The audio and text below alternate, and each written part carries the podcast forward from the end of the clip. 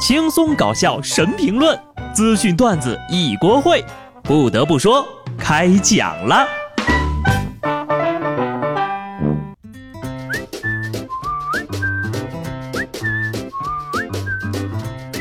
哈喽，听众朋友们，大家好，这里是有趣的。不得不说，我是机智的小布。今年的双十一真是丧心病狂呀，竟然提前十天就让把尾款给结了。后来呢，我研究了一下日历，明白了，为的就是让大家周末熬夜，不用担心第二天起不来床。这双十一之前呢，是只想买东西，无心上班；双十一之后呢，是只想等快递，无心上班。等快递都到了之后，那就只想等过年。无心上班了，反正呢，人生的终极目标就是不用上班。湖北十堰派出所接到报警，一男子在家不愿意工作，与母亲争吵之后呢，怒砸电视机。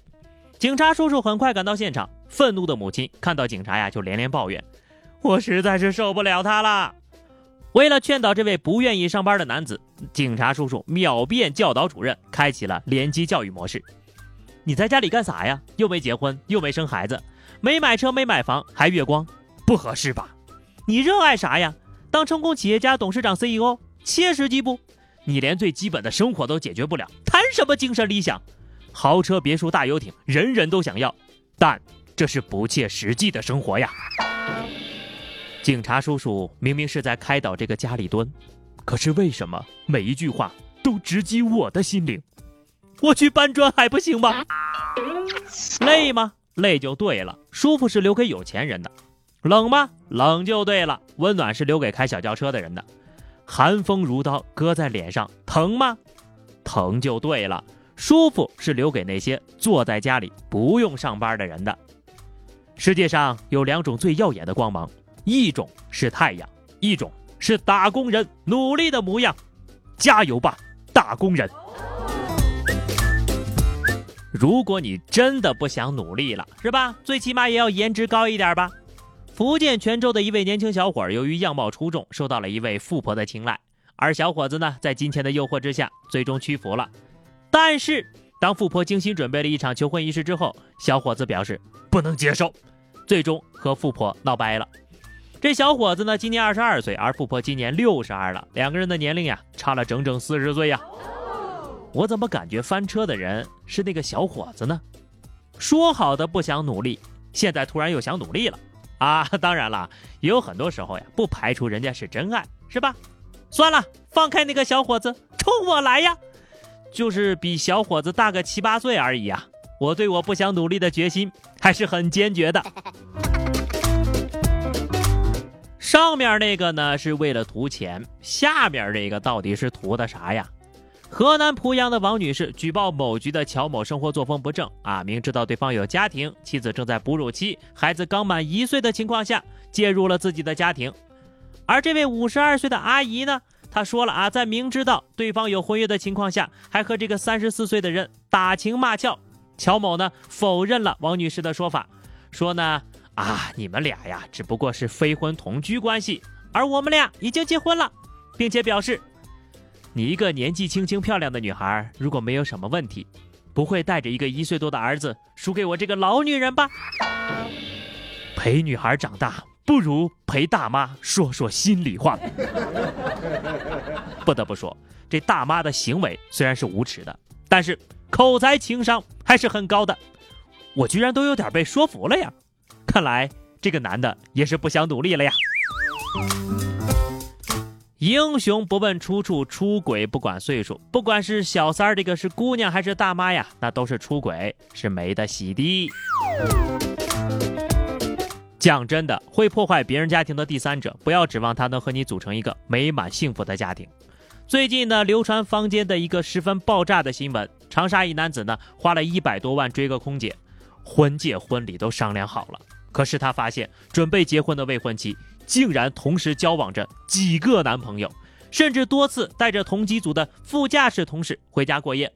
在被多次发现出轨的事实之后呢，女方依然毫无悔改之意。这男的也想过啊，原谅一切就结婚吧。可是刚约定好双方父母见面，第二天女朋友就悔婚了。一怒之下啊，他就找了自媒体全程录像，并且将证据公布于众。据说呢，这个男的追空姐的时候还没离婚，并且还有三个孩子，也就是说自己就是个海王。现在碰着对手了，这就是不守难得的下场。渣男配绿茶，好一个天长地久。我单方面建议啊，把他们抬去民政局吧，让他们俩彼此拴好，千万别再出来祸害别人了。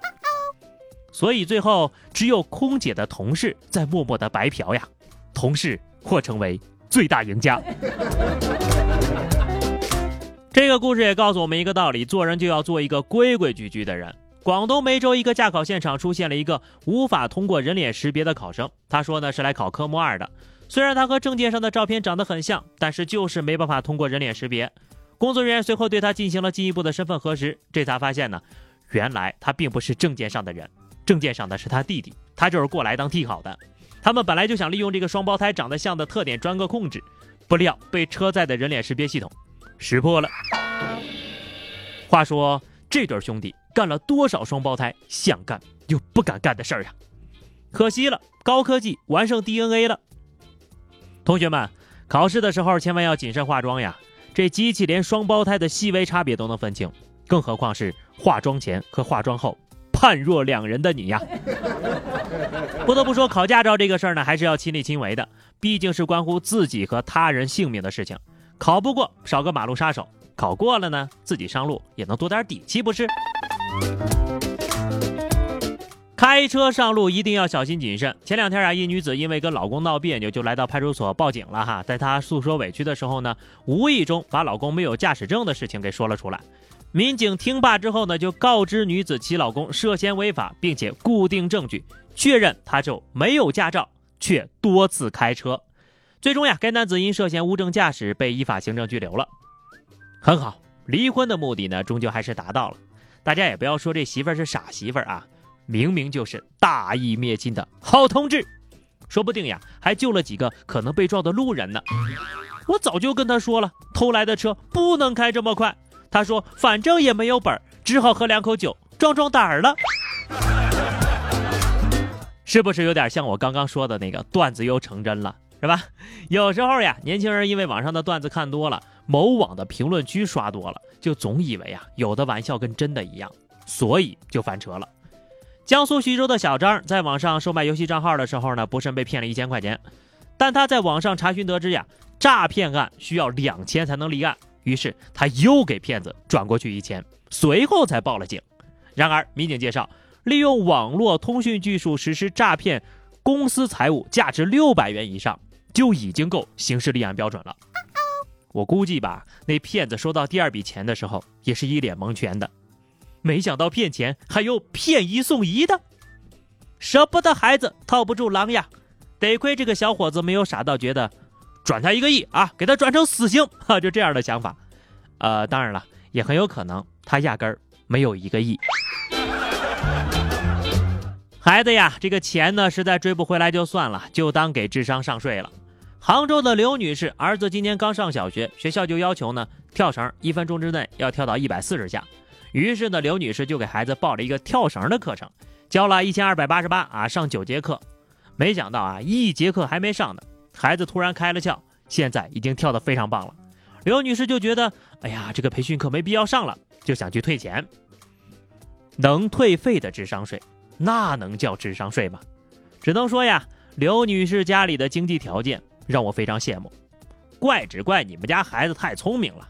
不得不说，会的可真及时啊！孩子一听要上培训班的，于是亮出了真本事。虽然呢是交了智商税，但是你要发现孩子比自己聪明的多，不需要别人教就能跳绳，也是一件好事，不是吗？那什么啊，我决定呢，九九八啊，开一个吃饭培训班，在线教大家如何更好的吃饭，欢迎大家踊跃报名啊！那么，以上就是本期节目的全部内容了。节目呢，从今天开始恢复正常更新，家里的事情呢也处理的差不多了。谢谢各位的关心，下期不得不说，我们不见不散，拜拜。